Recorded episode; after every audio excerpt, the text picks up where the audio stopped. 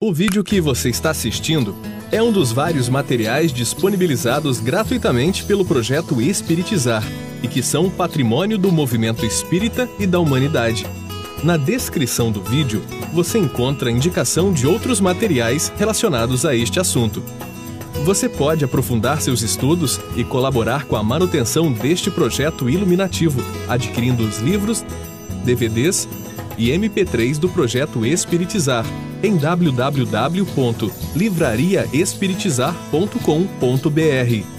Encontre mais materiais como este e fique por dentro da agenda de palestras e seminários transmitidos ao vivo em www.espiritizar.org.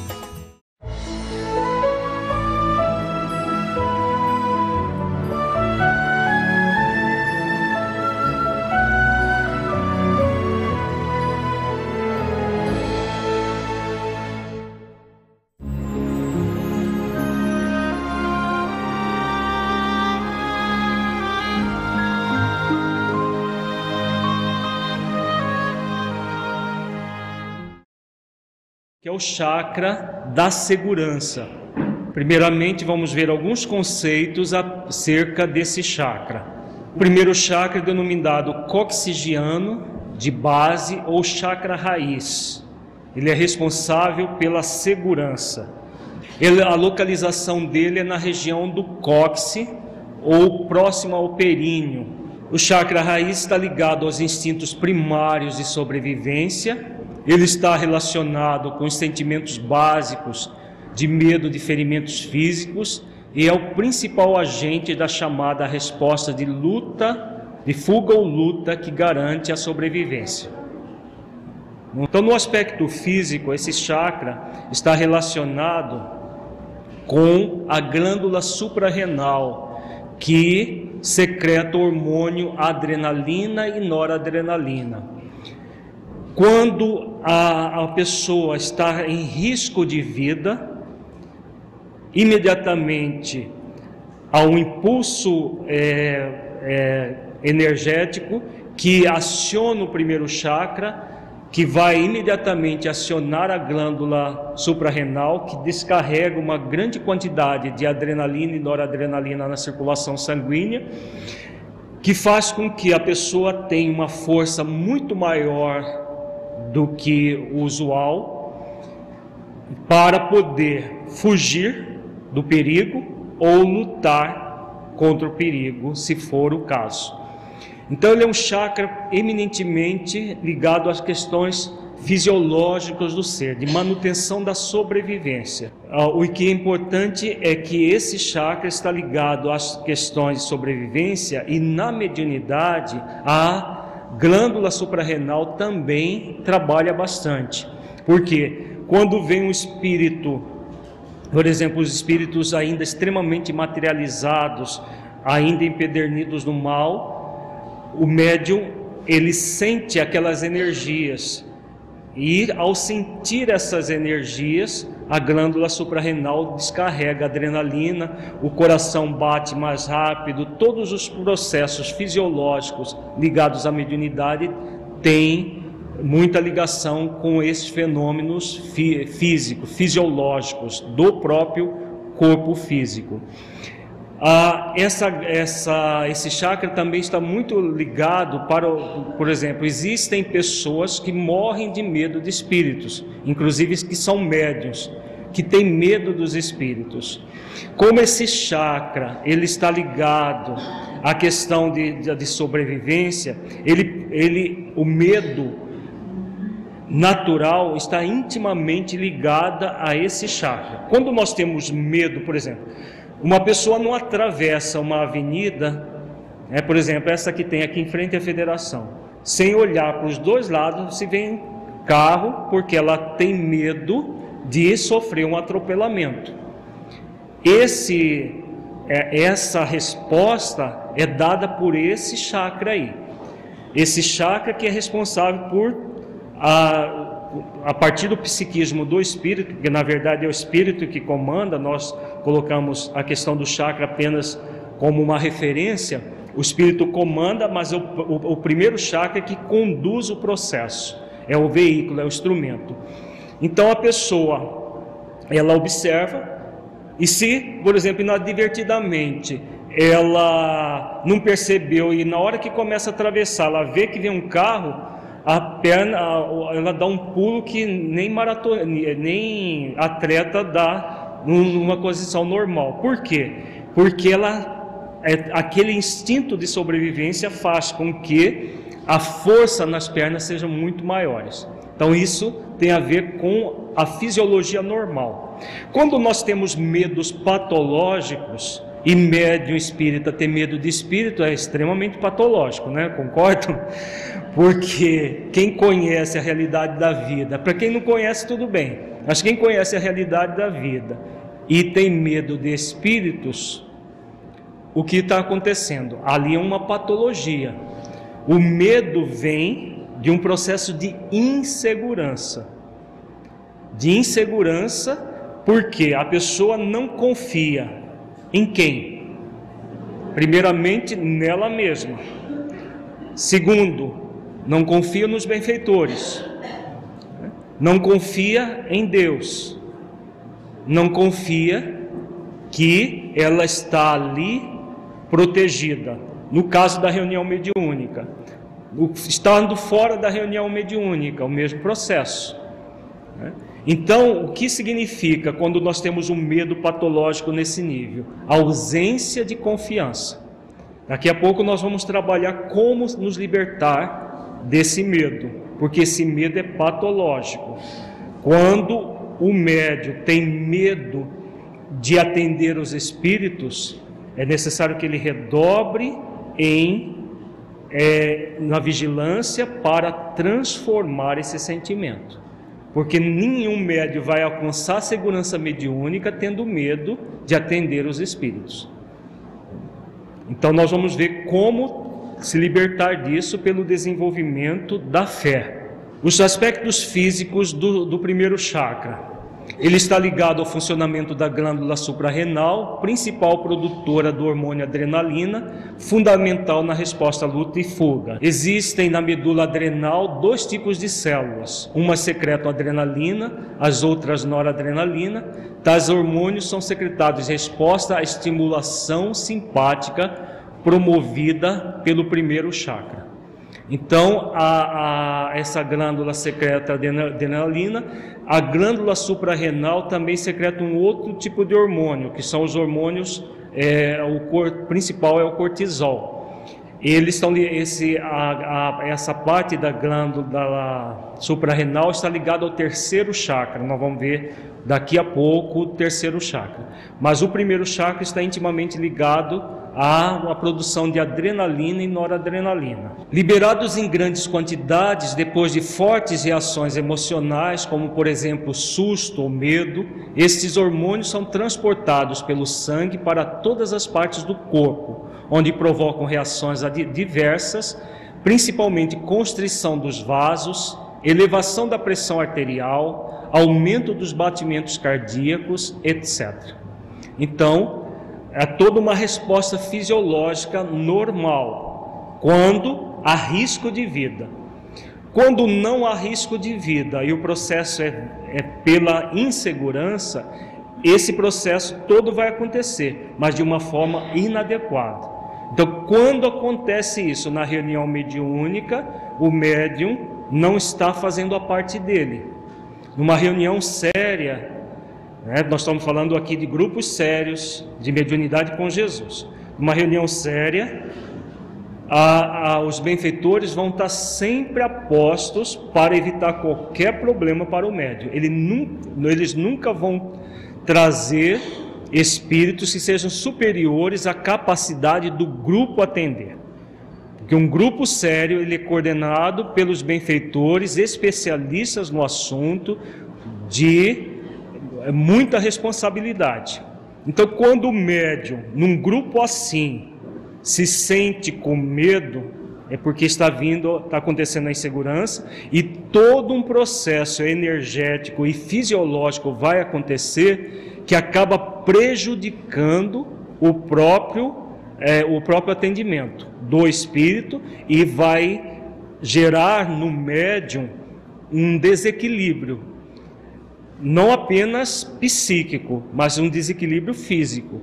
Gasta-se muita energia quando o médium não confia e acaba é, produzindo fenômenos fisiológicos que são desnecessários, que não precisariam acontecer. Então, são processos fisiológicos. Se o corpo trabalha a mil numa situação que o médium se sente acuado, é natural que ele vai gastar energias desnecessárias no processo.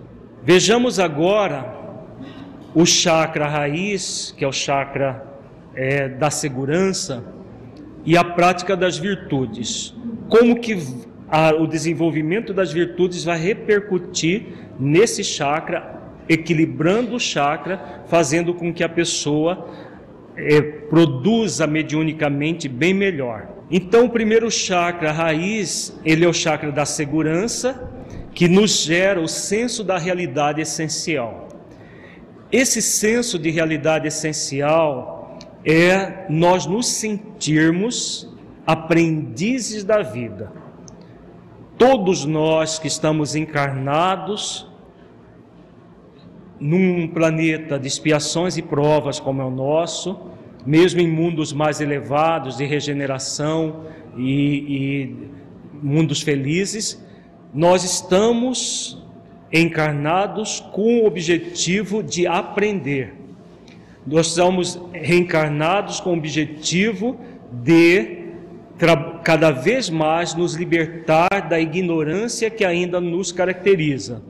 Porque o nosso objetivo maior é a angelitude e angelitude só vai acontecer quando nós superarmos totalmente a ignorância. Isso é a, a, a, resposta da questão 115 do Livro dos Espíritos, aborda exatamente isso. Então, quando nós estamos nesse movimento de aprendiz, como nós vimos no texto na, do Evangelho, quando Jesus fala Aprendei comigo que sou manso e humilde de coração, encontrareis descanso para a vossa alma.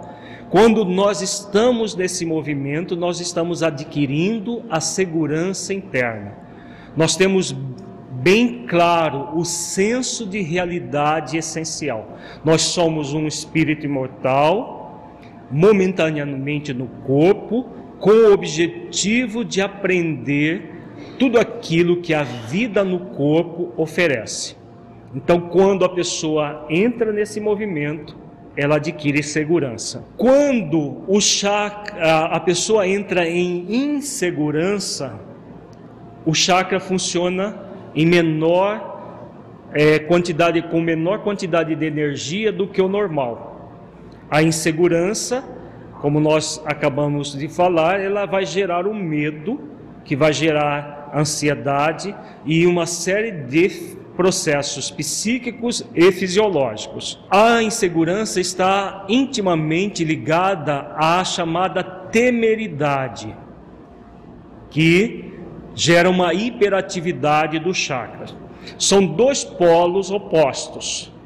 Então nós temos insegurança na hipoatividade, temeridade na é, hiperatividade. Como que isso se manifesta no nível do, da mediunidade. Nós vamos fazer sempre a ponte com a mediunidade.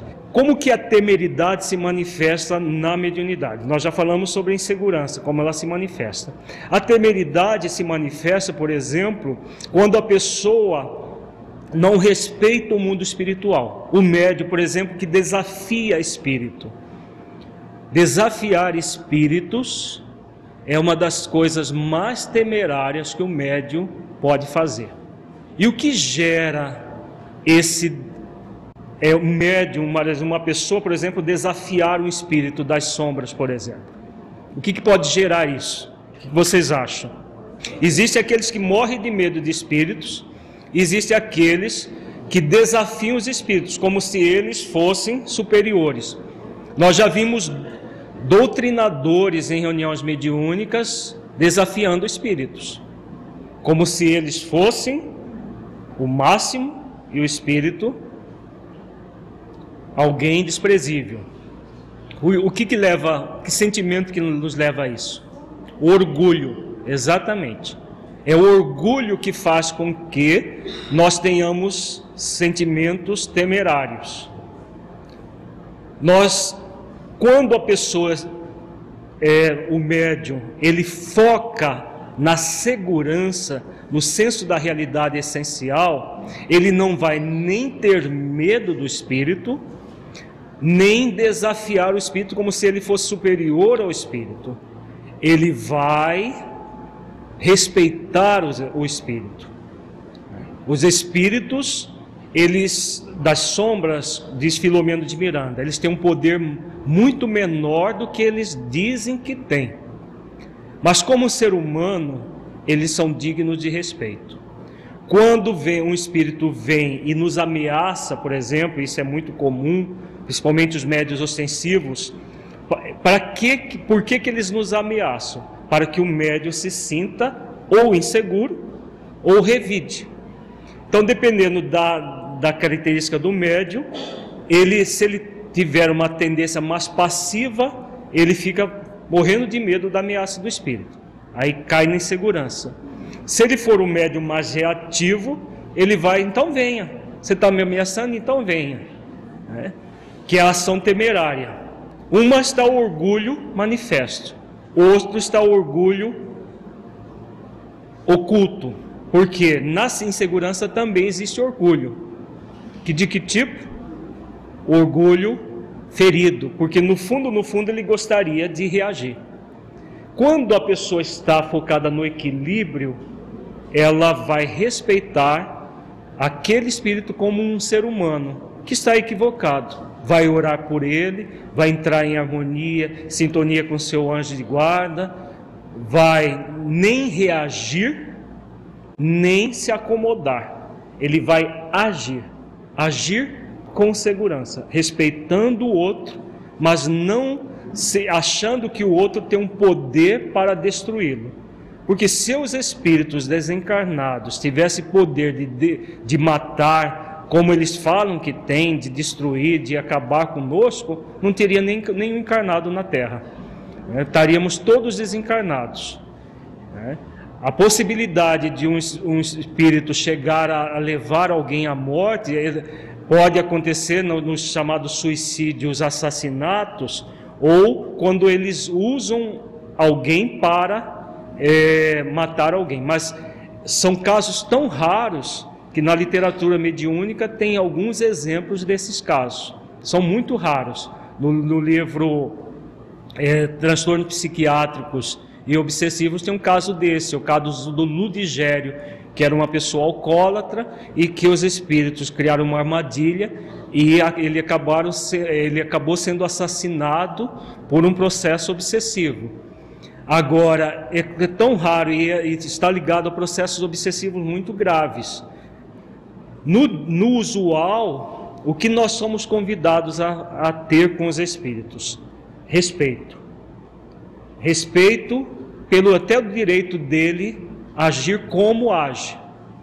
Agora, jamais medo, por causa da insegurança que nós ficamos acuados, nem tampouco a temeridade desafiando o espírito para ver se ele realmente tem aquele poder que ele diz que tem.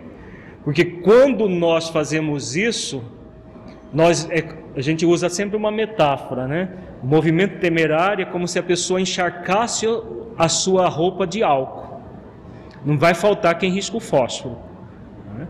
Então, se nós oferecemos toda a matriz de orgulho para ele agir, claro que ele vai agir. Se o espírito desencarnado que leva alguém a cometer o crime, se o encarnado tem a mesma propensão que o espírito, é claro, porque uma pessoa dócil, amável, jamais vai ser induzida a um assassinato por um espírito obsessor. Agora, aqueles que comungam das mesmas ideias dele, no caso do Ludigério, quem quiser sabe, conhecer mais sobre isso, leia o caso do Ludigério no livro Transtornos Psiquiátricos e Obsessivos. Ah, ah, os espíritos se aproveitaram de outros tão maus quanto eles. A única diferença é que um estava no corpo, outro estava fora do corpo. Mas são espíritos que têm é, encarnados que têm afinidade moral com o espírito que, que, que usa, os usam para isso. Então, as virtudes essenciais responsáveis pelo equilíbrio desse chakra é a humildade e a mansidão. Então, aquelas duas virtudes que Jesus convida todos os aprendizes a desenvolver: humildade e mansidão.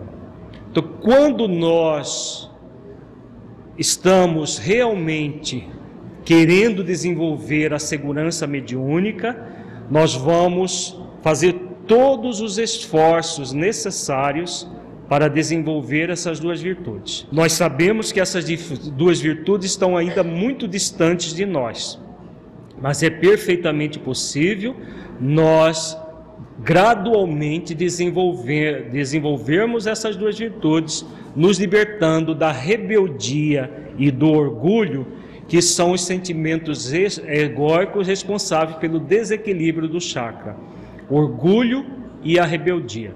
Então, quando nós focamos no naquilo que nós queremos ser, no nosso na, no nosso objetivo, aquilo que nós colocamos ontem, é fundamental que nós sempre estejamos fazendo para nós mesmos duas perguntas: o que eu quero verdadeiramente para a minha vida? E no caso, para a minha atividade mediúnica, para a minha ação mediúnica.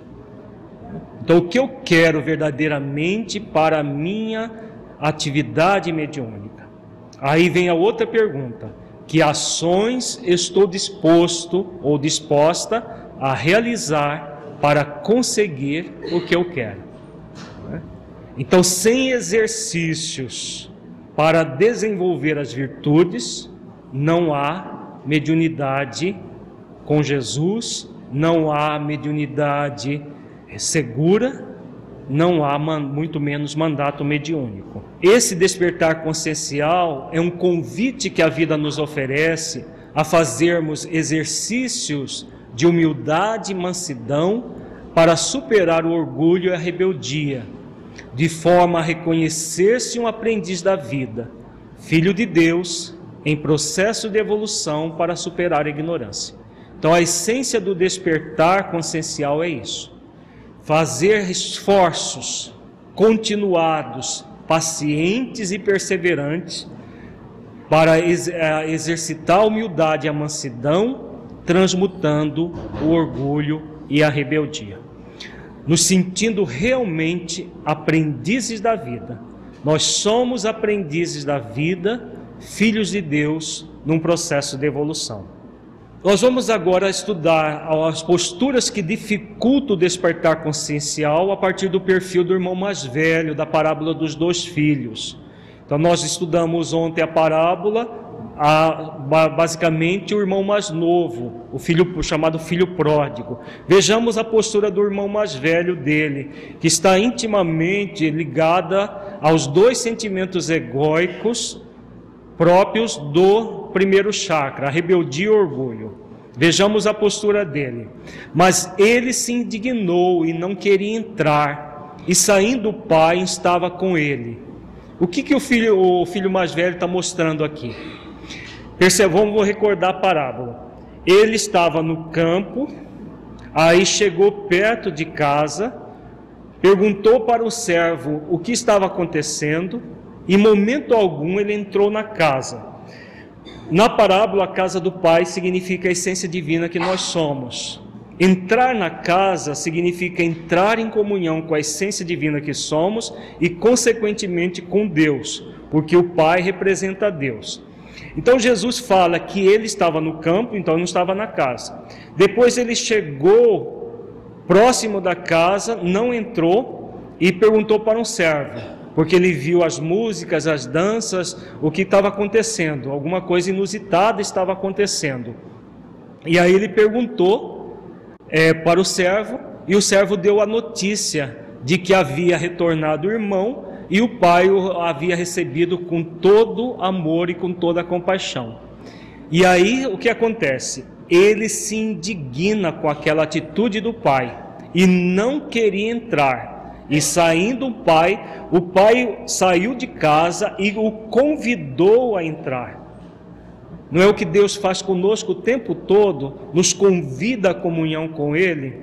Quando nós nos sentimos filhos de Deus, nós simplesmente vamos sentir o fluxo divino em nós. Nós entramos em sintonia e harmonia com Deus. Quando nós não nos sentimos filhos de Deus, o fluxo divino sempre acontece em nós, para nós, mas nós não sentimos Deus em nós. Então, quando, por exemplo, o filho pródigo, ele não se sente digno, mas trabalha pela sua dignificação, o filho mais velho, qual é o movimento dele? De se indignar contra o pai e não querer entrar em comunhão. Quais sentimentos estão ligados a esse, esse processo? Orgulho e rebeldia. Ele, o pai o convidou a entrar e ele não queria entrar, ele não entrou em momento algum. Se formos ver a parábola inteirinha, em momento algum ele entra na casa do pai. Ele fica perto, ele fica ali, mas não entra. Então ele não entra em comunhão. Mas respondendo ele, disse ao pai: Eis que te sirvo há tantos anos, sem nunca transgredir o teu mandamento, e nunca me deste um cabrito para alegrar-me com os meus amigos. Qual é o movimento que ele tinha com o pai? Que é que é, tá bem claro aqui nessa fala. O movimento era de filho ou era de servo aguardando recompensa? Muito claro, servo aguardando recompensa. Nos trabalhos que nós temos nos centros espíritas, inclusive na mediunidade, nós podemos ter essa, essa visão? Podemos ou não? Claro que podemos. Não quer dizer que devamos.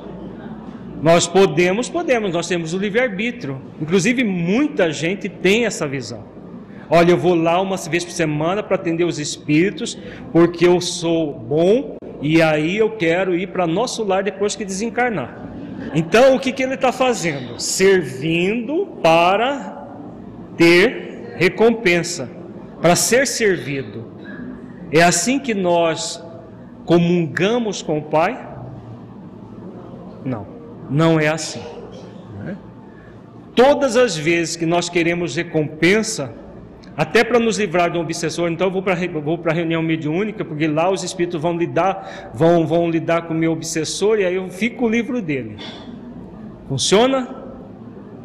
Não funciona, porque o processo é falso em si mesmo.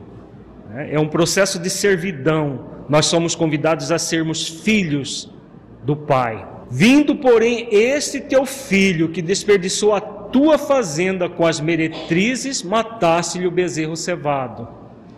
O que, tá, o que está acontecendo aqui? O que ele está manifestando? Quais sentimentos que ele está, que ele está manifestando? Que são filhos do, do casal. Nós temos um casalzinho bem.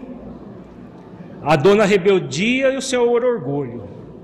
Eles produzem uma série de filhotes: inveja, ciúme, despeito são os filhos diletos do casal, rebeldia e orgulho. Né? Então ele desconhece o irmão, não é o irmão, é o filho do pai. Olha como é interessante, é o filho do pai que desperdiçou a fazenda do pai. O que ele tinha a ver com aquilo? Se a fazenda era do pai. No fundo, no fundo, ele gostaria de ter feito o mesmo. Então desperdiçou a fazenda com as meretrizes e ele ficou lá entre aspas, servindo o pai. É inveja que está manifestando aqui, ciúme do irmão que estava ganhando tudo de novo. Ele ficou lá servindo e ele reclama que nem um cabrito. É verdadeiro? Vocês lembram que Jesus fala no início da parábola? O filho mais novo pediu a parte da fazenda e ele distribuiu aos dois a fazenda.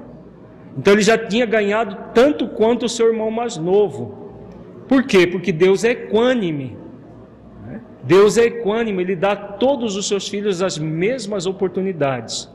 O que falta quando nós sentimos carência de algo é porque em algum momento nós abusamos, como o próprio filho pródigo. Quando ele abusou, ele entrou em carência. Para retornar, depois que retornamos, a carência vai desaparecendo.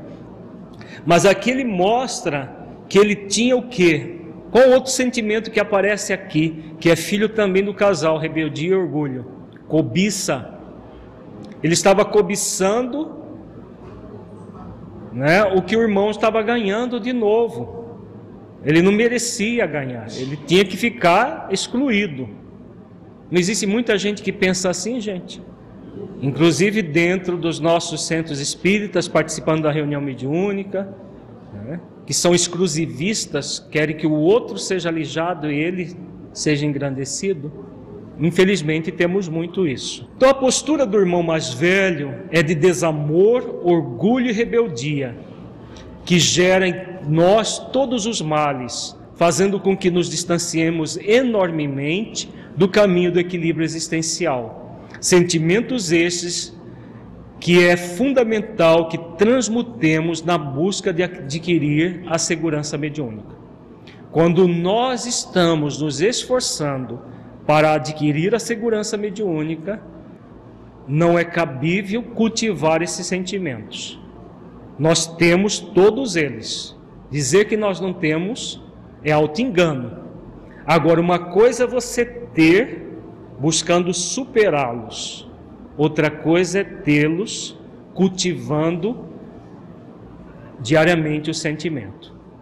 Nós somos convidados a transmutá-los. Vejamos agora como superar o processo tanto de insegurança quanto de temeridade desenvolvendo aquilo que todo médium deve desenvolver, para poder respeitar o mundo espiritual inferior, que ainda se compraz no mal, e ser instrumento dócil dos espíritos benfeitores da humanidade. Só é possível a partir da construção da fé que é fundamental para o equilíbrio do primeiro chakra, gerando a segurança mediúnica. Não há segurança mediúnica sem construir em nós mesmos a fé.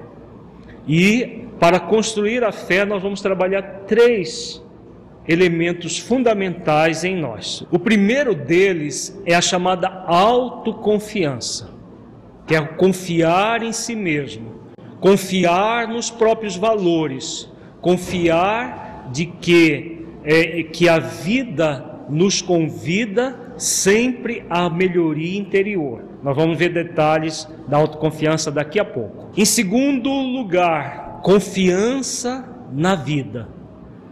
Como uma base de um triângulo, os dois vértices da base. Confiança em si mesmo e confiança na vida. Confiança na vida, vida com V maiúsculo, é confiança de que tudo o que acontece na nossa vida são dádivas de Deus para que nós possamos crescer, para que nós possamos evoluir. Qualquer circunstância, em qualquer circunstância, nós somos convidados a evoluir. E, fechando a tríade, no ápice do triângulo, a confiança em Deus. Então, confiança em si mesmo, confiança na vida, confiança em Deus.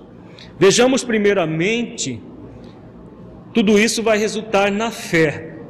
A fé, não uma fé qualquer, a fé refletida, a fé reflexionada, a chamada fé inabalável que Kardec coloca, a fé convicta. A pessoa que desenvolve essa tríade passa a ter convicção. Quando ela está convicta em se tratando de mediunidade, não há espaço para temor, a não ser o temor natural, de preservação da vida. Uma pessoa que busca a preservação da vida não vai desafiar espíritos desencarnados, por exemplo nem tampouco vai ter medos de, deles patologicamente, mas vai respeitá-los. Então, esse é, é de preservação da vida natural. Fora disso, a pessoa que tem fé convicta não tem espaço para medos patológicos. E médium que tem medo de espíritos é patológico, em todos os casos. Respeito sim, medo não. Como que se dá a construção da autoconfiança? Então, espírito possuidor das experiências no caminho do eterno aprender, ele vai adquirindo noção de si mesmo à medida que percebe-se com suas possibilidades intelectuais e morais influenciando na sua vida por meio dos efeitos que causa consigo mesmo. Então, o processo de construção de autoconfiança é todo um processo que diz respeito à nossa própria vida. Na vida, nós temos múltiplas experiências. Nessas experiências, algumas boas, outras equivocadas, o que vai acontecendo? Toda e qualquer experiência que nós geramos vai produzir um efeito. Existe uma causa e um efeito. Quando a causa é boa, o efeito é bom. Quando a causa é negativa, o efeito é negativo, o efeito é desagradável. Então nós vamos passando por múltiplas experiências. Como as leis divinas são regidas por movimentos perfeitos de harmonia e de evolução, o aprendiz vai se dando conta que nem sempre suas escolhas produzem para ele o efeito agradável desejado. Acontecem, por isso, as experiências que muitas vezes intitulamos de difíceis e que, na verdade, são apenas desagradáveis. Então, quando nós, em vez de cultivar amor, mansidão e humildade, cultivamos desamor, rebeldia e orgulho, com todos os filhotinhos que eles produzem, o que vai acontecer? Nós, quando estamos cultivando a rebeldia, por exemplo, quando nós estamos irritados, com raiva, agressivos, tudo isso, todos esses sentimentos são filhos do casal orgulho e rebeldia. O que vai acontecer? Nós, quando nós estamos soltando os nossos cachorros, principalmente em cima dos outros, nós achamos que não, vai, não, não vão haver consequências nenhuma a esse processo. Mas é possível derrogar a lei de causa e efeito? Não é possível. Como não é possível, o que vai acontecer? As consequências vêm. E quando as consequências vêm, é claro que vão ser desagradáveis. Se nós cultivarmos rebeldia, desamor e orgulho, as consequências sempre serão desagradáveis. Se nós cultivarmos amor, mansidão e humildade, as consequências serão sempre agradáveis. Gradativamente, vai havendo a gravação desses arquivos na mente e no coração. O aprendiz vai, por meio das experiências aprendizado, algumas agradáveis, em se tratando de um planeta de expiações e provas como o nosso, a maioria desagradáveis, verificando que o universo não corresponde sempre aos seus anseios menores, de viver sempre usufruindo o prazer das experiências agradáveis. Então, num planeta de expiações e provas, é claro que nós não vamos ter sempre experiências agradáveis, porque quem está vivendo num planeta de expiações e provas ainda traz muita rebeldia a ser transmutada, ainda traz muito orgulho a ser transmutado, muito desamor a ser transmutado. Então não é possível ter experiências agradáveis se o que nós produzimos quase sempre é desagradável, principalmente para os outros.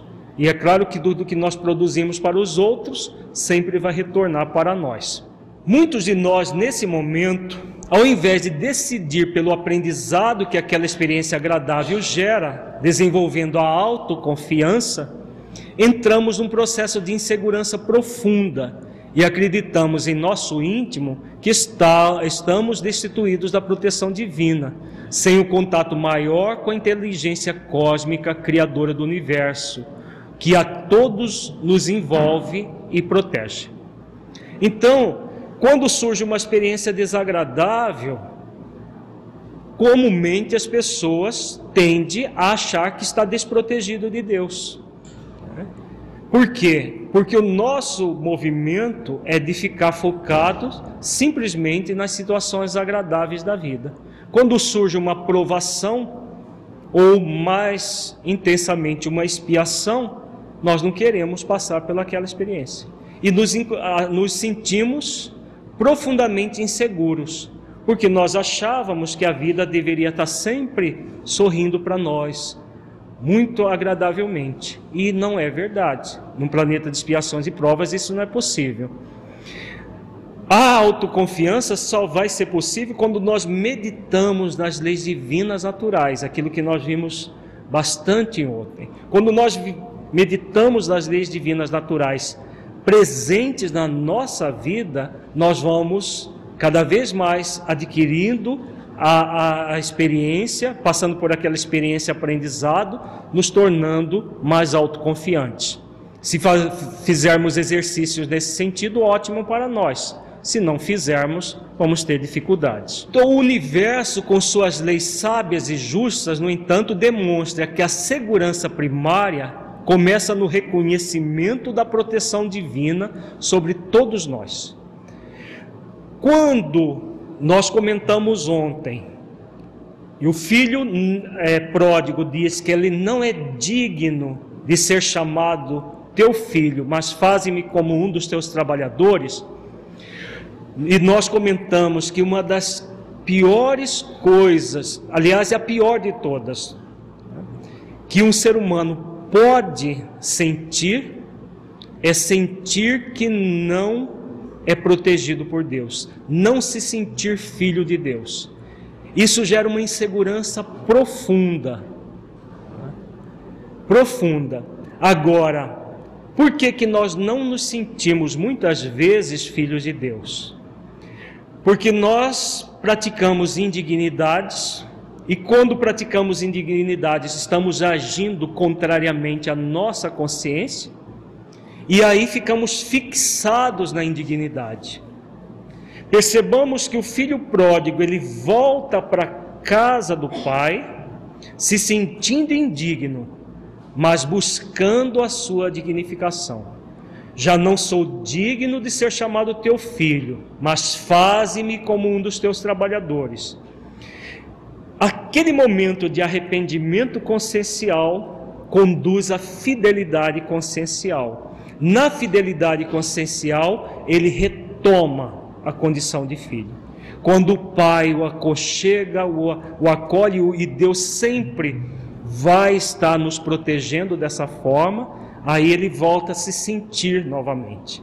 Porque se ele não se sentir, ele não entra em fidelidade, não entra no dever, nem no comportamento para alcançar o equilíbrio existencial.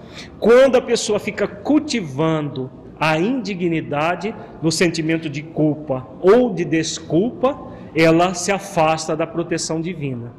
A proteção divina nunca se afasta dela, mas ela se afasta. Seja pela postura do irmão mais velho, seja por um processo de cristalização das, das indignidades do irmão mais novo. Percebamos que Jesus não coloca o irmão, o filho mais novo na cristalizando a indignidade, mas fazendo aquilo que deve ser feito, voltando para a casa do Pai para trabalhar pela sua própria dignificação. Então, o trabalho do bem, nós só poderemos trabalhar pela nossa dignificação, pelo trabalho do bem. E a mediunidade é um dos instrumentos valiosíssimos para que nós trabalhemos do bem pela nossa dignificação. Quando o ser não reconhece que está protegido por Deus, não consegue verificar que todas as coisas que lhe acontecem têm um propósito superior para a sua evolução. Quando surgem situações desagradáveis, na verdade, a lei de causa e efeito nos protegendo de nós mesmos, porque a partir desses efeitos desagradáveis, nós vamos aprender dolorosamente aquilo que poderíamos ter aprendido amorosamente. Se o filho pródigo não tivesse ido para as terras longínquas, ele poderia aprender tudo que ele aprendeu por amor, sem passar pela, pelo sofrimento e pela dor? Claro que poderia, porque o sofrimento é opcional ele só sofreu porque ele se afastou para terras longínquas, para longe da casa do Pai, da essência divina que ele é.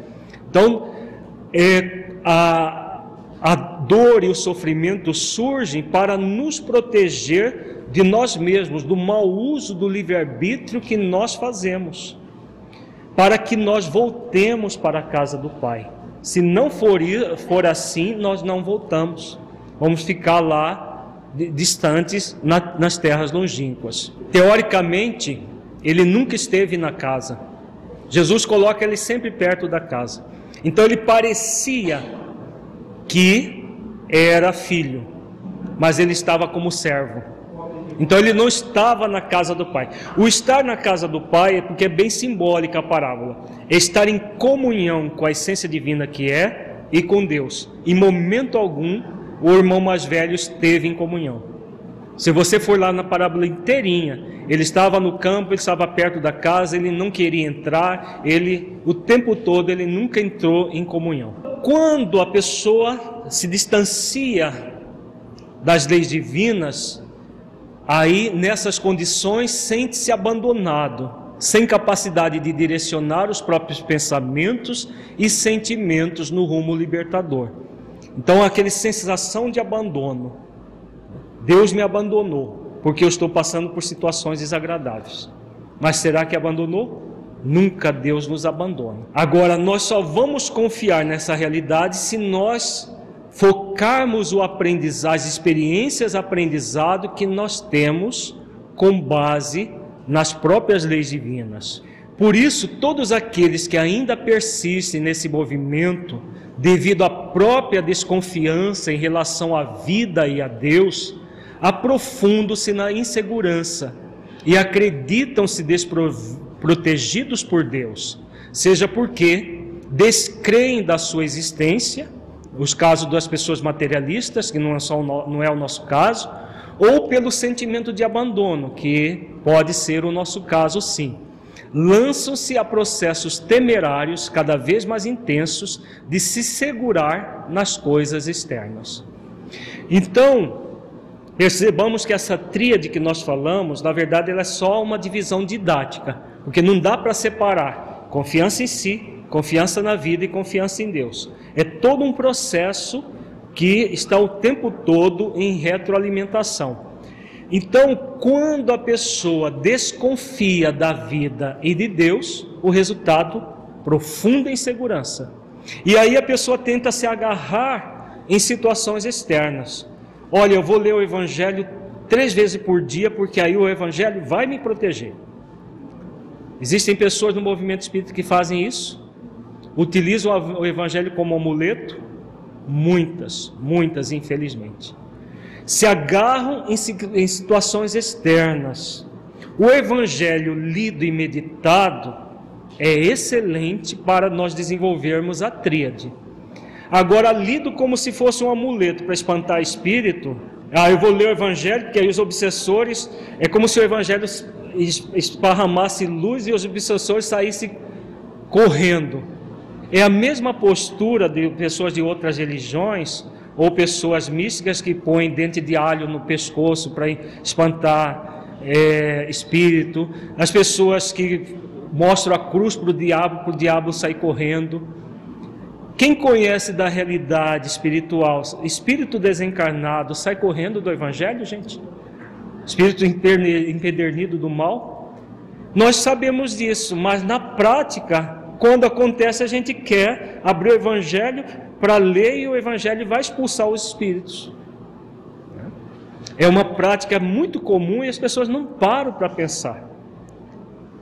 Que não é se agarrando em situações externas que são temerárias é que vai acontecer o processo. O processo é interior, é autoconfiança, confiança na vida e confiança em Deus. É desagradável se sentir perseguido por um espírito obsessor ou não? Se nós estamos sendo perseguidos por um espírito obsessor, é porque Deus cochilou e, permitiu que isso acontecesse? Nosso de anjo de guarda tirou férias, está lá na, no Nordeste, numa praia, e nós aqui sozinhos, porque a vida está sendo ingrata conosco. Tudo tem um motivo, tem uma razão de ser.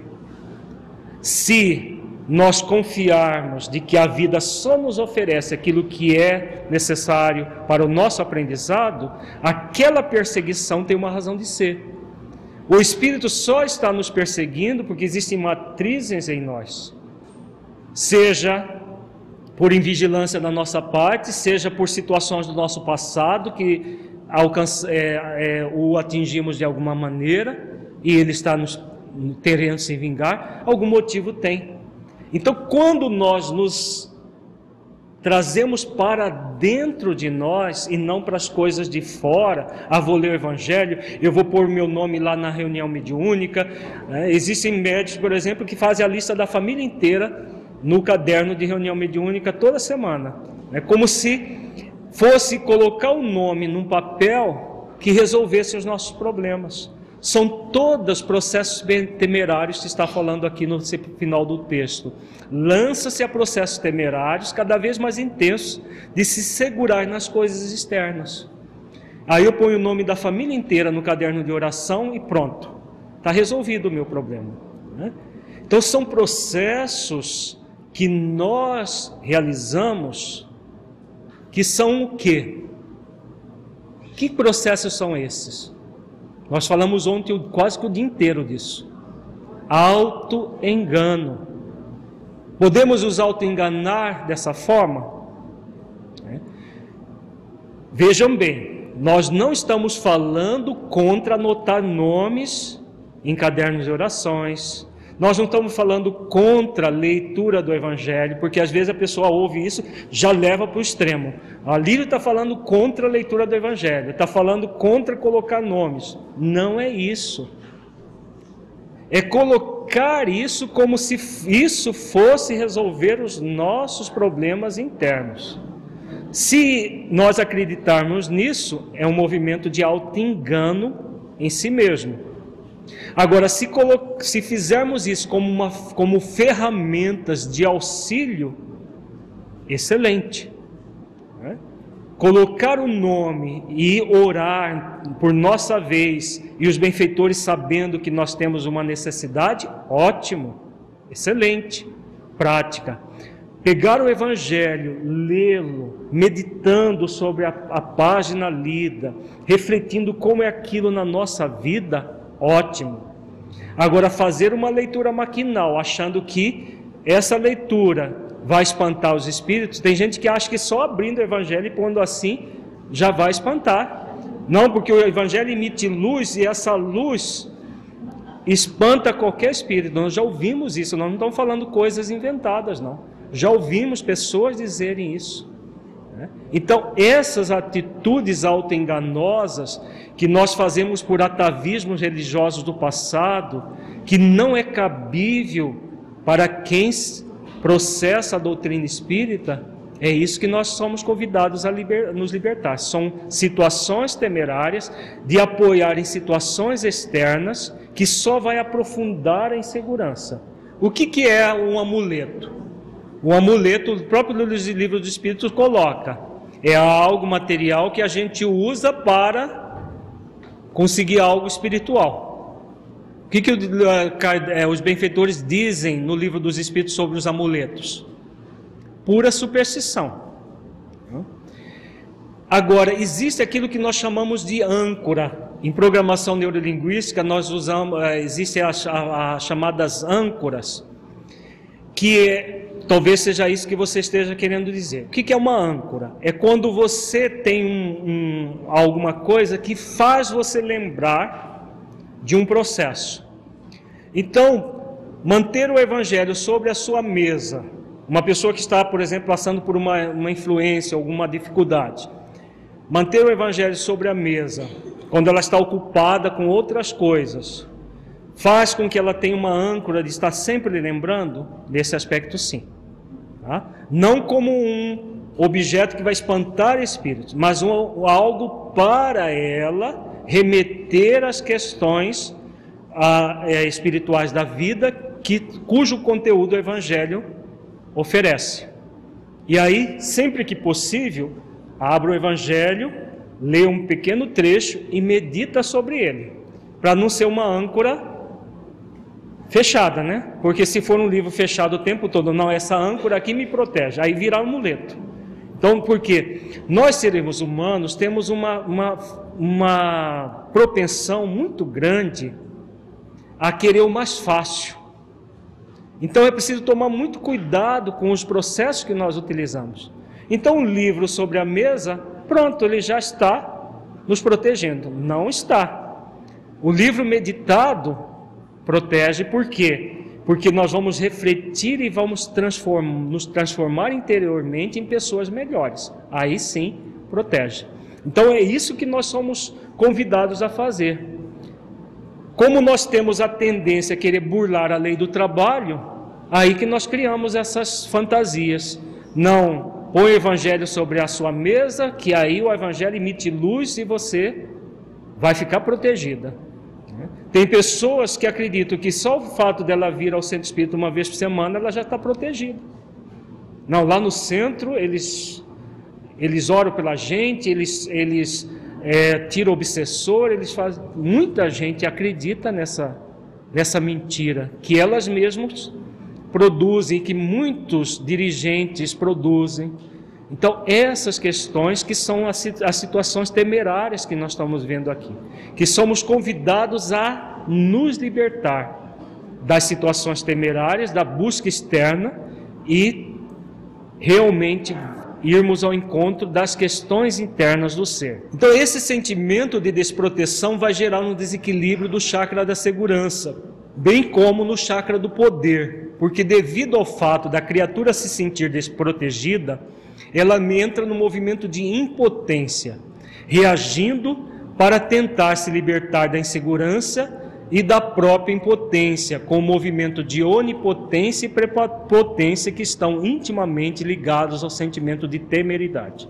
Tudo isso acontece porque a pessoa não conseguindo perceber, devido à própria desconfiança, que Deus está constantemente protegendo os seus filhos de si mesmos, a partir de suas próprias leis, tenta muitas vezes se colocar no lugar de Deus para realizar um poder que não possui, fato que faz com que exacerbe o poder pela onipotência e prepotência, aprofundando-se cada vez mais na impotência e na insegurança.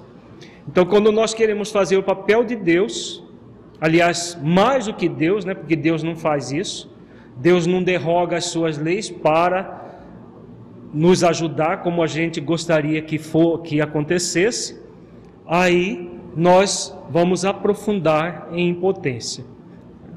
Mas no terceiro chakra nós voltamos mais a esse assunto. A autoconfiança é, portanto, o resultado do processo de aprender sempre, no qual o aprendiz da vida aprende com as suas conquistas êxito e conquistas aprendizado seja pelas experiências agradáveis, seja, seja pelas desagradáveis, desenvolvendo a pureza de propósitos a partir dos exercícios de humildade e mansidão. Então, para nos tornarmos pessoas autoconfiantes, é importante que nós tenhamos uma visão das experiências sempre como um convite ao aprendizado. Se nós estivermos aprendendo sempre, nós vamos cada vez nos sentirmos, sentindo confiantes nas nossas possibilidades.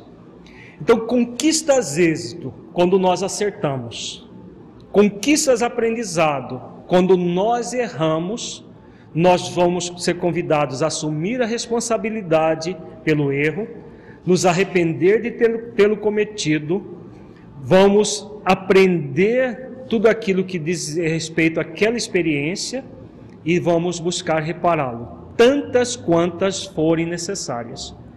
Então, dentro do processo da mediunidade, é possível um médium, mesmo que ele esteja fazendo esforços para adquirir a segurança mediúnica, num determinado momento, ele vir a tremer um pouco nas bases diante de um espírito, às vezes extremamente empedernido no mal?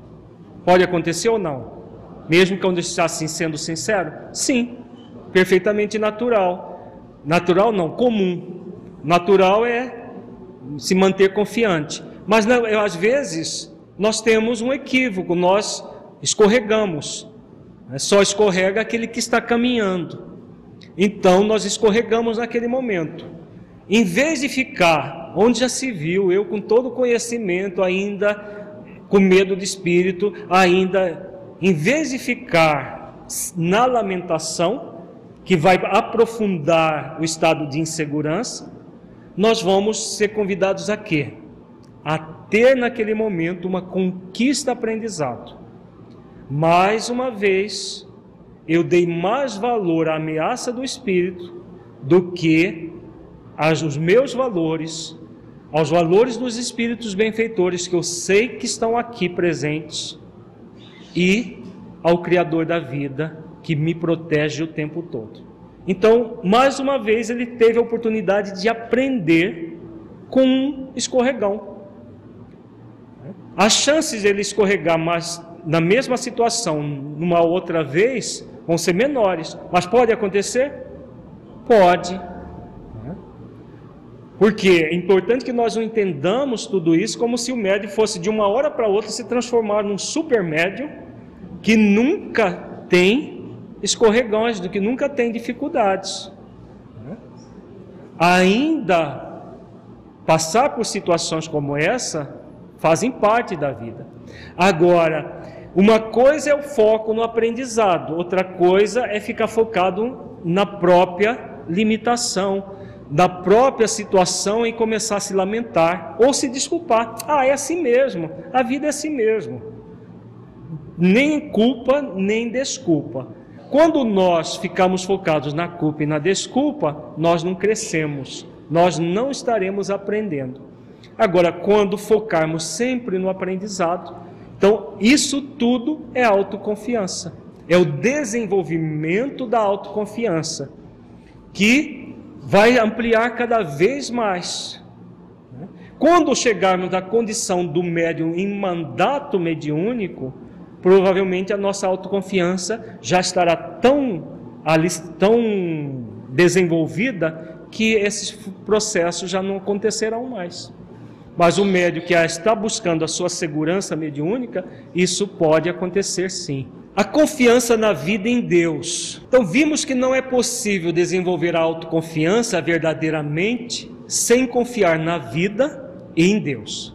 Muitas vezes, pessoas que, dizem, que se dizem autoconfiantes, em realidade, agem de forma prepotente e arrogante em relação à vida, e não de forma confiante, devido à rebeldia, orgulho e inaceitação da própria condição de criatura divina.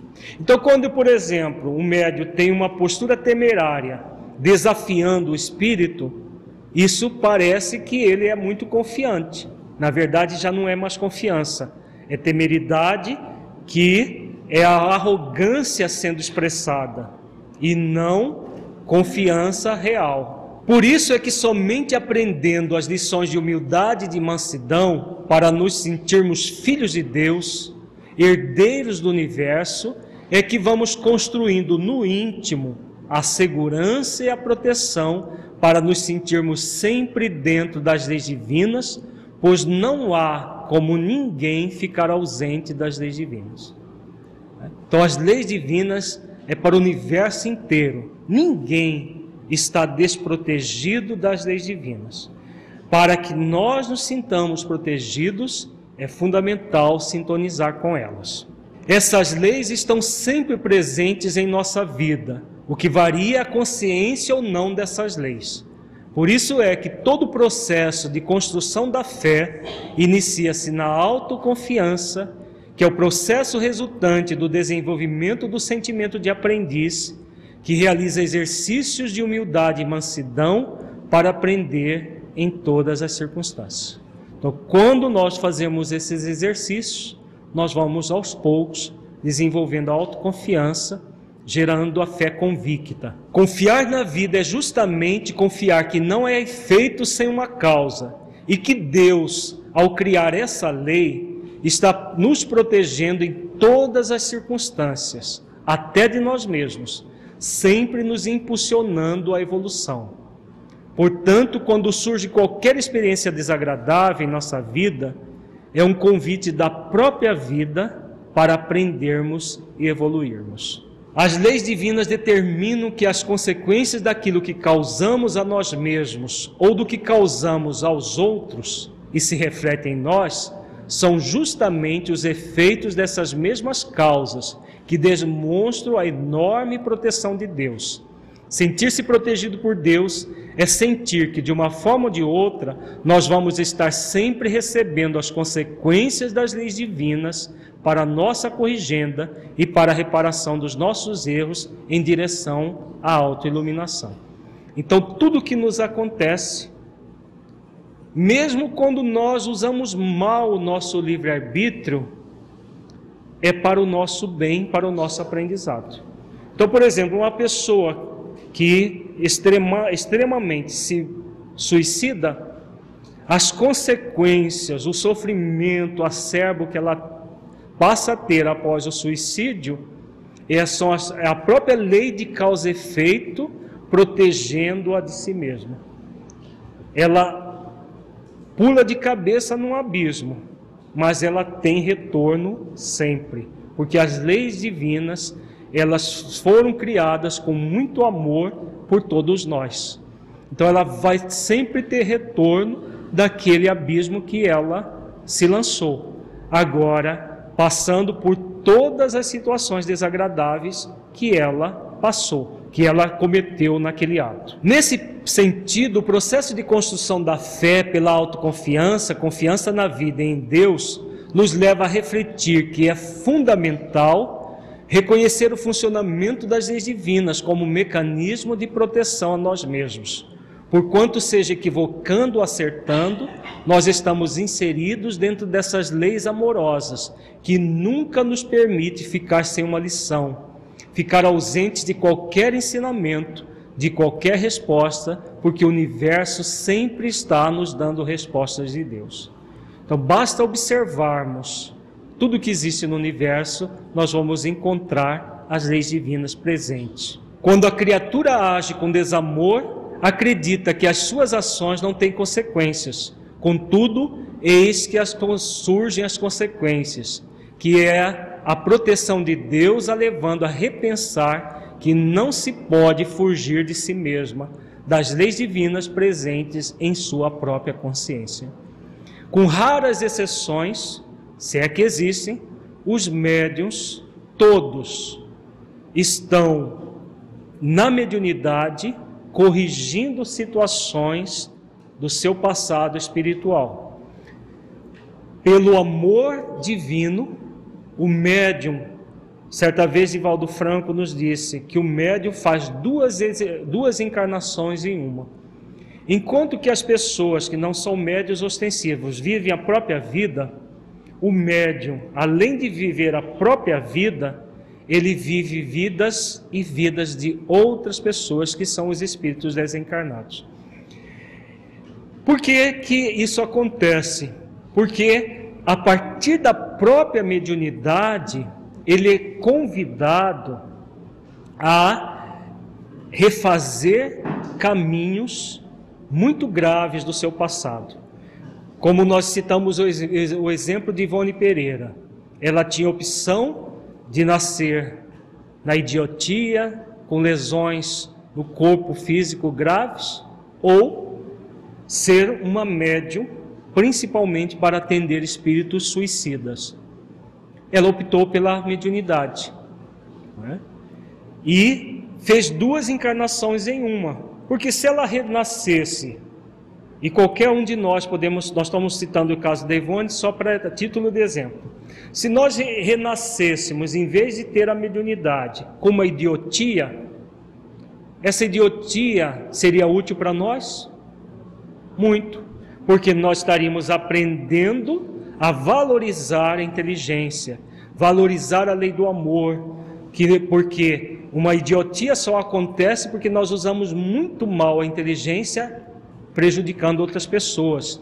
Então é a lei de amor, de justiça e de caridade e de causa e efeito, nos convidando a um aprendizado. Porque o corpo é um idiota, mas o espírito continua lúcido num corpo idiota.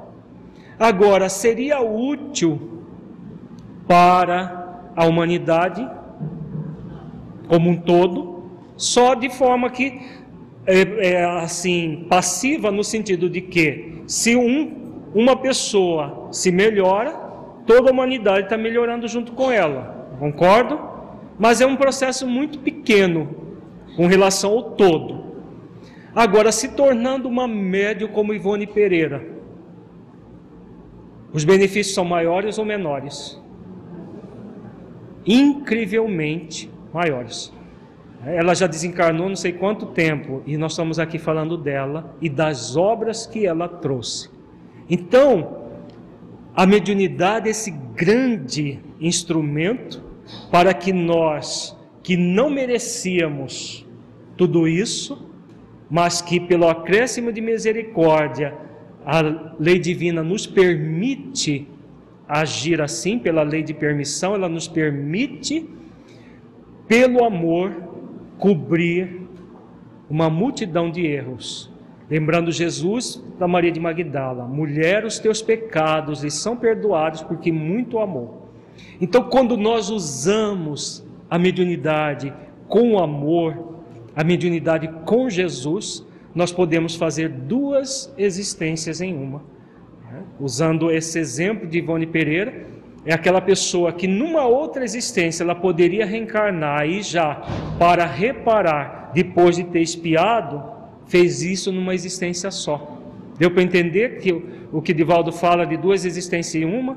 Em vez de ter uma só para expiação e depois outra para provar na reparação, a pessoa já faz numa única existência a expiação e a prova.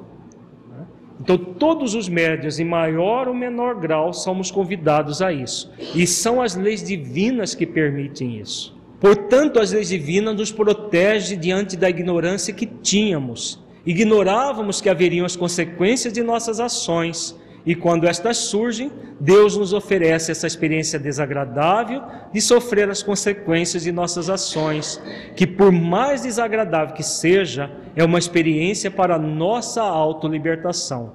Por isso, não é possível fugir do amor de Deus a nos proteger de nós mesmos.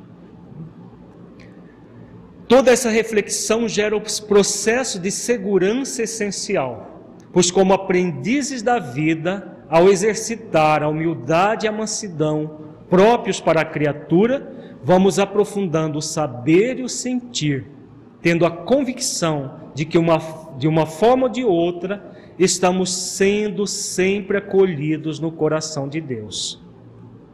Refletir a vida nesse sentido vai nos propiciar uma fé com profunda, que se transforma numa convicção plena e não uma simples crença. É fundamental saber e sentir que em quais, quaisquer circunstâncias, tudo está nos protegendo neste momento. Tudo está nos levando ao grande coração ao grande colo divino, ao qual nunca saímos do ponto de vista essencial, como uma mãe amorosa abraça um filho numa proteção de amor. Contudo, Deus, depois de um abraço, nos permite caminhar com as próprias pernas.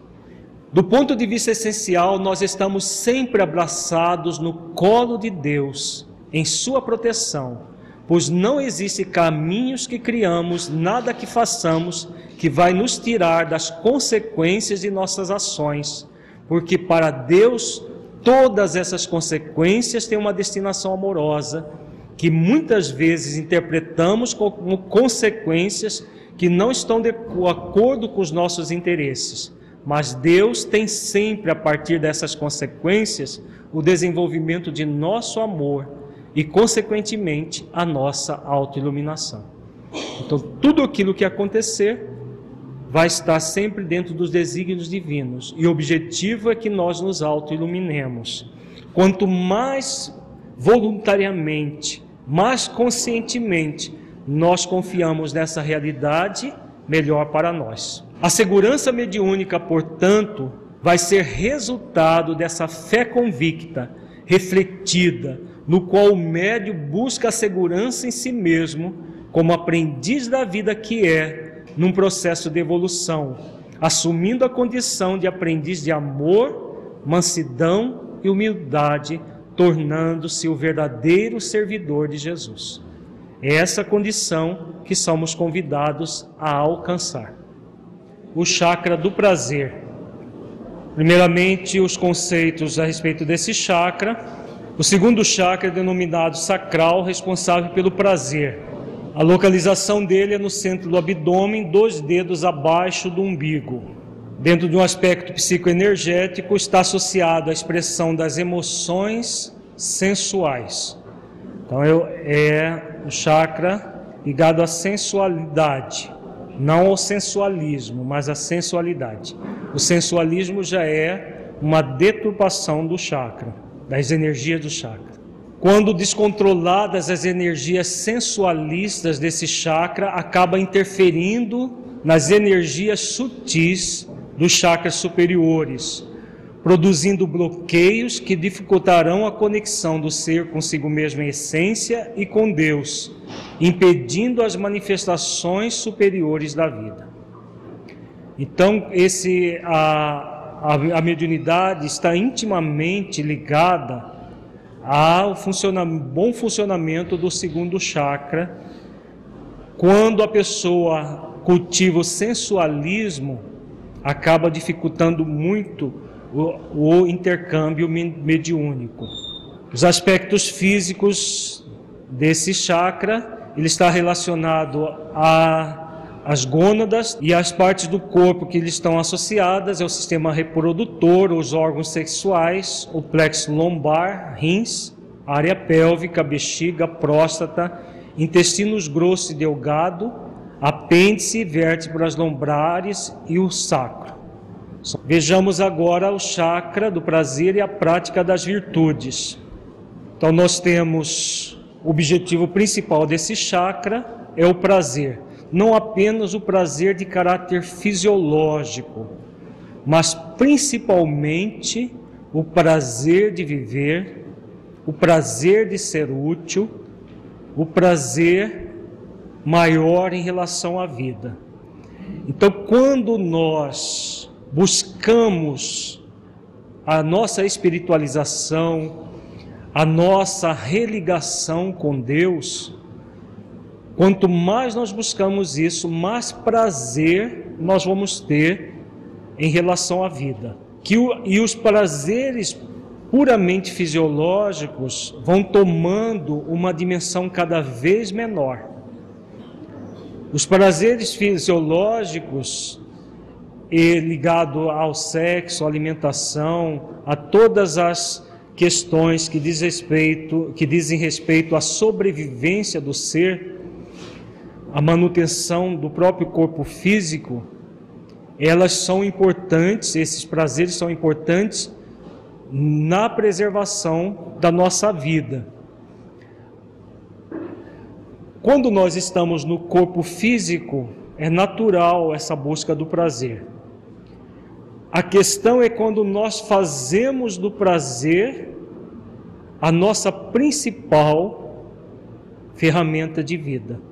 Aí começamos com o abuso do prazer. Desconectamos da vida com V maiúsculo para conectar com uma vida cada vez menor com V minúsculo. Então, todos nós somos convidados ao utilizar do prazer com equilíbrio, dos prazeres fisiológicos, para buscar cada vez mais os prazeres espirituais. Principalmente se tratando de mediunidade, o médio é aquele que é convidado a sentir enorme prazer em ser útil, o prazer de servir, porque é no serviço e na forma como ele serve é que vai é, gerar o equilíbrio e o equilíbrio existencial e a segurança mediúnica. Então, nós, na hipoatividade desse chakra, nós temos o puritanismo e na hiperatividade o sensualismo. O puritanismo é quando nós reprimimos o prazer. Muito comum na Idade Média, e mas ainda hoje muita gente busca esse puritanismo, como se a, a por exemplo, a, a prática de atividades sexuais fossem proibidas ou fossem pecaminosas. E a pessoa puritana reprime a, aquela energia própria desse chakra. Podemos fazer isso? Podemos, mas não nos convém. O que nos convém? Transmutar a energia, sublimar a energia, que é diferente de reprimir a energia. Quando a pessoa, em vez de reprimir, exacerba cai no sensualismo. O sensualismo já é o abuso do chakra do prazer. Então, tanto a exacerbação do prazer quanto a repressão do prazer são equívocos. No caso do prazer fisiológico. Então, o puritano é aquele que despreza todo o prazer fisiológico, como se negando o corpo fosse aprimorar espiritualmente. Não é negando o corpo que nós nos aprimoramos espiritualmente. É buscando transmutar em nós os movimentos egóicos é que nós aprimoramos o espírito. Então, o prazer fisiológico é natural. Se o prazer fosse um, um erro, um equívoco, Deus não colocaria na nossa língua milhares de células que cujo objetivo é sentir prazer do alimento. Não colocaria no sexo a, os, a, as células nervosas cujo objetivo principal é gerar prazer. Porque tanto o sexo como a alimentação são necessários à vida. Quando a pessoa entra no puritanismo e no sensualismo, acaba, acaba se equivocando. Então, todos nós somos convidados ao equilíbrio das energias, nem exacerbação, nem tampouco repressão. Quando nós agimos assim com relação às questões fisiológicas, nós vamos aprofundar no prazer das questões psicológicas e espirituais, no prazer realmente de servir e de ser útil. A virtude por excelência desse ligado a esse chakra é a gratidão. Sermos gratos a Deus por tudo que ele nos oferece. Tudo que existe de necessário na vida é prazeroso. Quando é necessário, é prazeroso. Então, fisiologicamente é prazeroso, psicologicamente é prazeroso. Quando nós alcançamos esse nível de cultivar espiritualidade e religiosidade, nós vamos sentir prazer enorme em ser útil. Seja um espírito desencarnado, seja um espírito encarnado nas nossas práticas, nas nossas, nas nossas casas espíritas. E sermos gratos a Deus por essa realidade é muito importante. É claro que a humildade e a mansidão não cessam quando nós estamos desenvolvendo a gratidão, porque não vai haver gratidão sem humildade e mansidão. E o sentimento egóico responsável pelo desequilíbrio é ingratidão. Quando é que nós somos ingratos a Deus? principalmente quando nós não cultivamos de uma forma equilibrada os prazeres da vida, estamos sendo ingratos. Por exemplo, no se tratando da mediunidade, como é ser ingrato? Utilizar os dons da mediunidade, por exemplo, para se engrandecer do ponto de vista humano, não se engrandecendo do ponto de vista divino. Como é se engrandecer do ponto de vista humano? Vaidade. Quando nós queremos aparecer em detrimento de quem? Dos espíritos benfeitores da humanidade, consequentemente de Jesus. Quando nós fazemos isso, é um, é um ato de profunda ingratidão. Porque o dom é nosso? Não. O dom é divino, que foi oferecido para nós. Para mal, usar mal ou para usar bem? Foi oferecido para usar bem. Então, esse é o estado de ingratidão. Todas as vezes que nós usamos um sentido sensorial ou um sexto sentido, que é a própria mediunidade, em vez de comungar bom uso dentro das leis divinas, nós fazemos um uso contrário às leis divinas, nós estaremos sendo ingratos. E é claro que o orgulho e a rebeldia estão intimamente ligados a esse processo. Então, nesse chakra, nós estamos sendo convidados à superação do conflito consciencial, fazendo exercícios de gratidão a Deus para superar o conflito de usar a própria oportunidade de evolução no gozo sensual, para poder planejar o trabalho na direção do bem em direção à própria dignificação, de modo a desenvolver o prazer de viver para sentir-se filho de Deus. Esses grandes valores que somos convidados a atuar, a, a, a desenvolver em nós nesse chakra.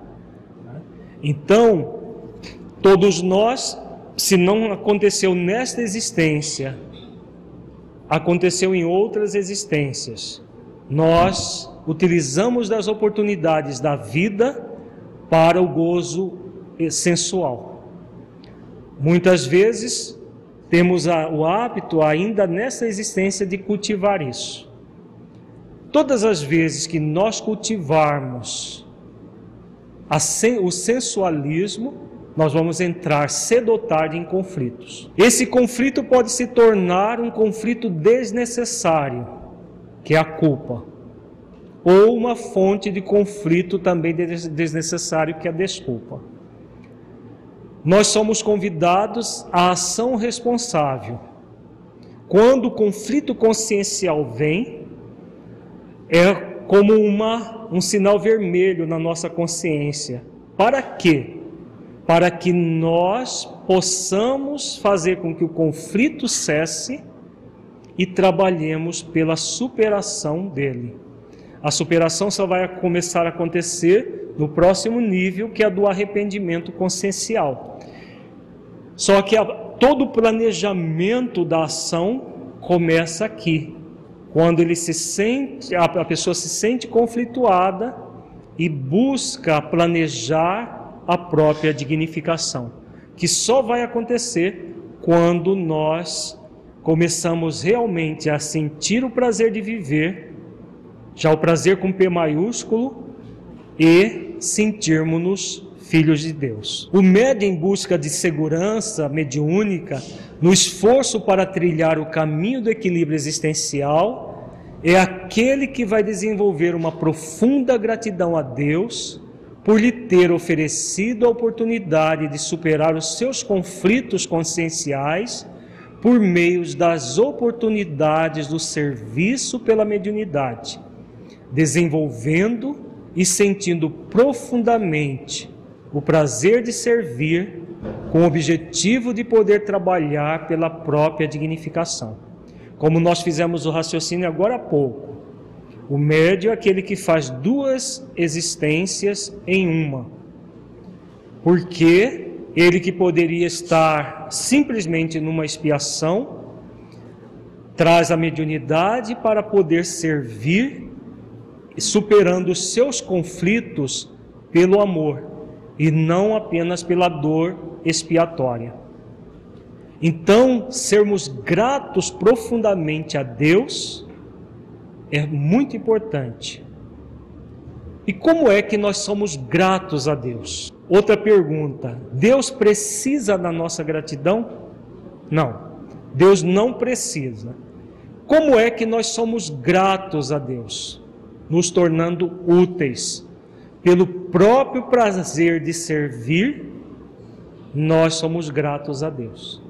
Então a mediunidade é uma grande oportunidade de sermos gratos pelo prazer de servir. Mas isso só vai acontecer, só acontece quando nós alcançamos o nível da segurança mediúnica. Nessa condição, quando o médium seguro tem o seu trabalho elogiado, ou quando recebe um agradecimento resultante de uma tarefa realizada pela sua mediunidade, sempre transferirá esse elogio ou agradecimento a Jesus real responsável pelos dons que ele possui e o único a quem devemos todas as deferências.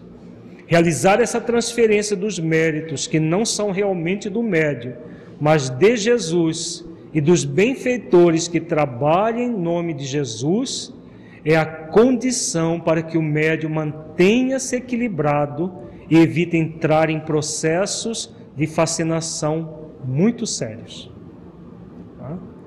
Então, no, o médium é médium, não é dono das comunicações, dos atendimentos aos espíritos sofredores, do processo desobsessivo, ele não é dono de nada, ele é sempre simples intermediário. E como inter, intermediário que é, todo e qualquer agradecimento a Ele deve ser transferido a Jesus, o real detentor de todas as deferências. Como Jesus, na verdade o dom é divino, mas como Jesus é o caminho, a verdade e a vida que nos conduz a Deus, é dele o mérito por ser o nosso modelo e guia.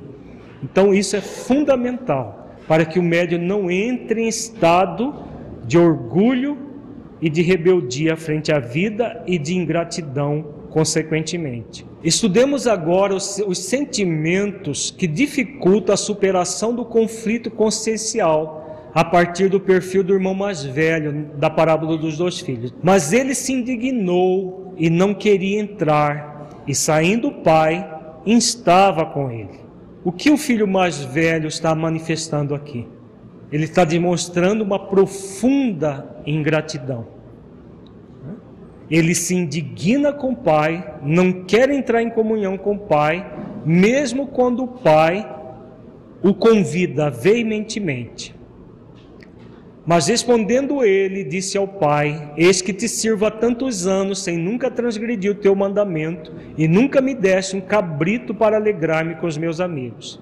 Novamente ele desconhece que o pai já havia oferecido a herança e, ingrato, reclama que nem um cabrito tinha. Vindo, porém, este teu filho que desperdiçou a tua fazenda com as meretrizes, mataste-lhe o bezerro cevado.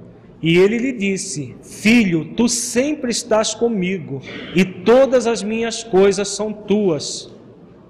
Do ponto de vista divino, é possível que nós nos afastemos de Deus? Do ponto de vista divino, não. Por isso que o pai disse: Filho, tu sempre estás comigo. Porque era, era do ponto de vista do quê?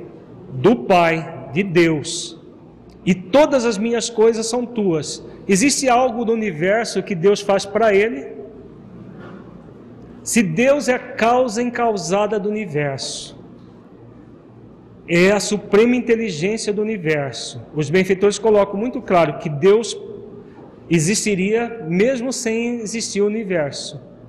Então, para que serve tudo que existe no universo? Para que é tudo que existe? Todas as minhas coisas são tuas. Tudo que existe no universo é para nós. Nós somos esse herdeiro do universo. Agora nós só vamos sentir herdeiro de que forma? Tendo parte com o Pai, né? estando em sintonia com o Pai.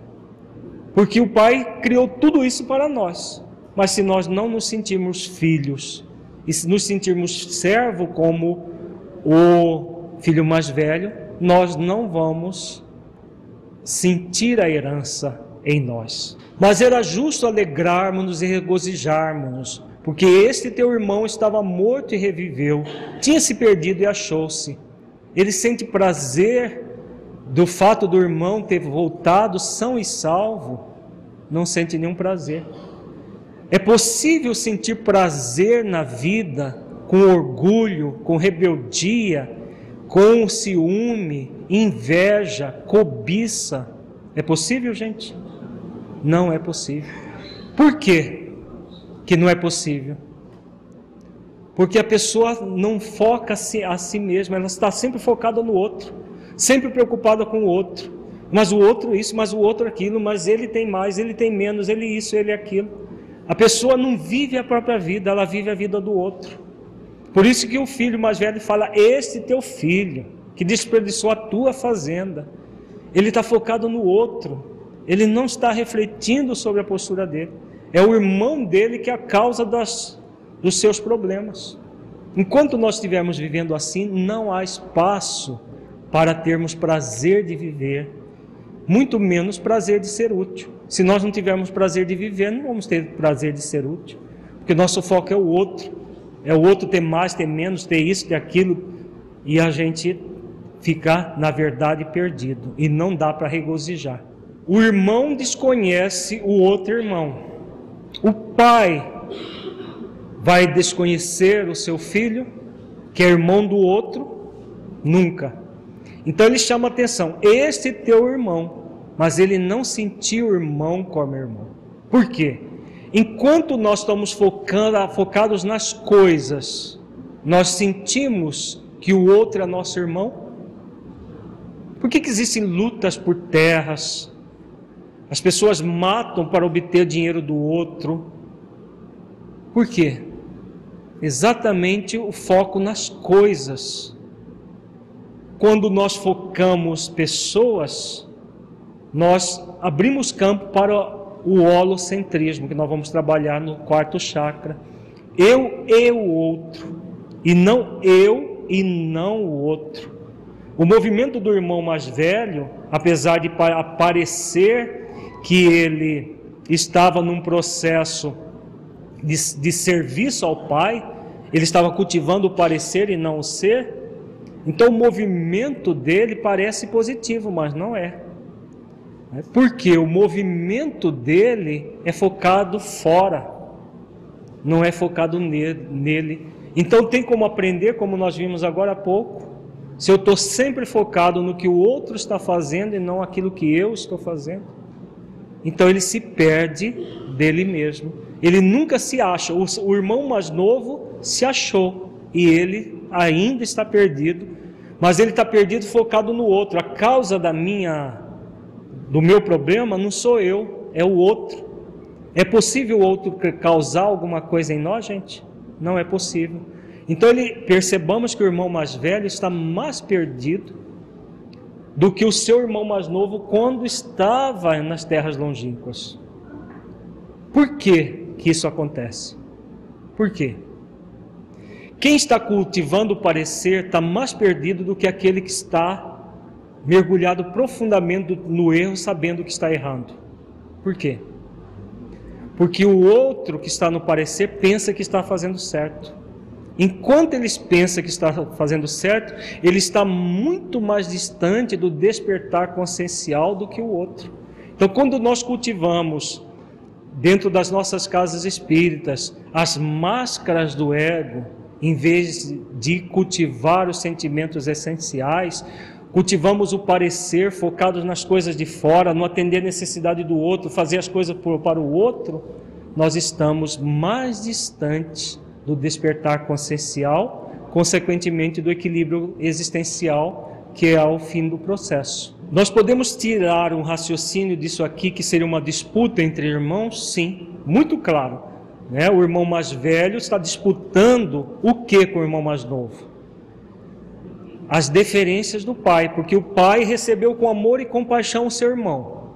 Já estava dando todos os bens para ele. Não é o que Deus faz conosco sempre? A misericórdia é para um só e não para outros. A misericórdia divina é para todos. Trazendo essa questão do dentro das questões mediúnicas. Por que, que há rivalidade entre médiuns? Por que, que há disputas entre médiuns? Exatamente o movimento do irmão mais velho. Quando o médium sente inveja do outro, o que, que ele quer fazer com o outro? Qual é o movimento que a inveja gera em nós? O querer derrubar o outro, porque se o outro ficar caído, aí ele se sente bem, porque ele também está caído, simbolicamente falando, e aí se o outro estiver caído, aí ele se sente satisfeito, agora está todo mundo caído. Por isso que há a rivalidade entre médios, disputa entre médios.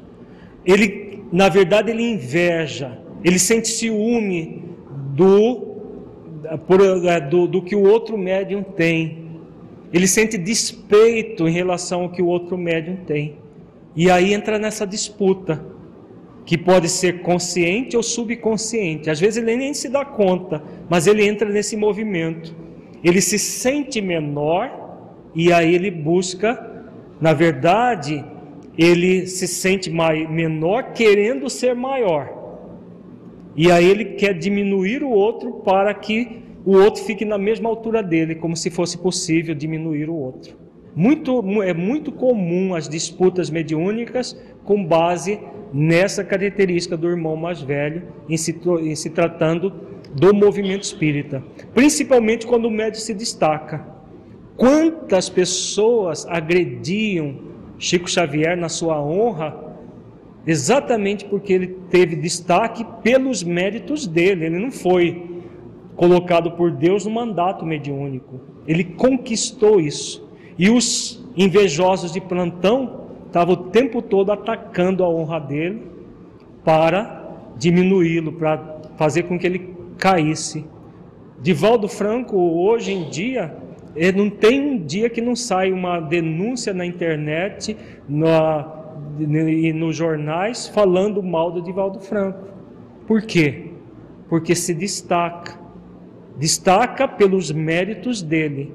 E os invejosos de plantão atacam o médium, achando que ao atacar ele vai cair, eles vão se sentir satisfeitos. Muitas vezes atacam dizendo que eles estão defendendo a pureza doutrinária, porque o Divaldo é isso, porque o Chico é aquilo. Puros Dom Quixotes lutando contra moinhos de vento, que enxergam moinhos de vento em situações mais estapafúrdia. Exatamente a postura do irmão mais velho. Ele está lutando contra o moinho de vento que só ele vê. O irmão mais novo é um um monstro que ele precisa derrotar. Né? Existe isso, gente? Né? Infelizmente existe nosso movimento espírita. Agora não é, é uma profunda ingratidão a Deus que dá oportunidade para todos. A pessoa quer se destacar, faça esforços para chegar ao destaque. Né? Porque não é um destaque com base no ego, é um destaque com base no esforço diuturno para chegar naquela condição. Né? Esforços gigantescos, árduos. Né? Chico Xavier, se dormia duas, três horas por, por dia, era muito, no auge do, do, do medianato dele. Divaldo Franco, se ele dorme quatro horas, é muito. Quantos querem fazer esse esforço? Esse esforço? São poucos. Agora, quantos invejam o que o outro faz. Muita gente inveja o que o outro faz. Nós, nós falamos o destaque no sentido do destaque pelo trabalho realizado. Não é o destaque do ponto de vista egóico. Porque quem quer se destacar do ponto de vista egóico não se destaca. Tá? Quando a pessoa tem esse objetivo, não, eu quero aparecer o máximo possível. Pode até se destacar, mas pelo pior lado. Como os médios fascinados que estão por aí, que eles se acham o máximo. Atacam, inclusive, aqueles que se destacam positivamente. Aquele que se destaca positivamente, eles nunca miraram destaque. Porque se mirássemos, não chegariam na posição que estão. Com certeza, Chico Xavier nunca quis se destacar dos outros médios. ele fez o esforço que competia a ele. Ele literalmente seguiu aquilo que Emmanuel falou: disciplina, disciplina e disciplina. Se destacou por isso, porque a maioria faz o quê? Indisciplina, indisciplina, indisciplina.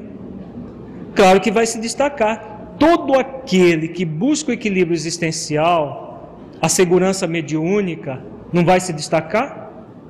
Se no mundo em que a maioria está doente, os que buscam uma vida saudável se destacam ou não?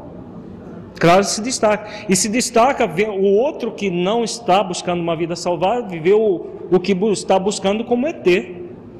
Né? Se não bebe, não fuma, não faz isso, não faz isso, é um ET no meio de uma multidão de doentes. A pessoa quer se destacar de forma anônima, mas não tem como. Num planeta de expiações e provas, tem como ser, ser um médium cristão sem destaque? Se a maioria não, não, não está seguindo as diretrizes do Cristo, não é possível. Né? Então o destaque é nesse sentido que nós falamos. Quer se destacar? Seja cada vez mais um médium com Jesus. Porque aí vai se destacar mesmo. Mas não porque ele queira se destacar, é porque vai aparecer no meio de a maioria que não quer nada com nada. A postura do irmão mais velho é de desamor, orgulho, orgulho e rebeldia. Sentimentos desses que gerem em nós todos os demais sentimentos egóicos, como a inveja, o despeito, o ciúme, fazendo com que nos distanciemos enormemente do caminho do equilíbrio existencial. Sentimentos esses que é fundamental que transmutemos na busca de adquirir a segurança mediúnica. Os maiores escolhos no caminho dos médios são exatamente esses sentimentos, que fazem com que eles aprofundem-se em conflitos desnecessários, gerando a competição com outros médios, movida pela inveja, pela, pelo ciúme, a busca dos destaques, aqui já os destaques egóicos, não o destaque do ponto de vista cristão, enfim, gerando processos que culminarão em fascinações e subjugações deploráveis. Infelizmente, o nosso movimento espírita está repleto de médios nessa condição, principalmente esses que têm escrito obras e mais obras, frutos de, de fascinações graves.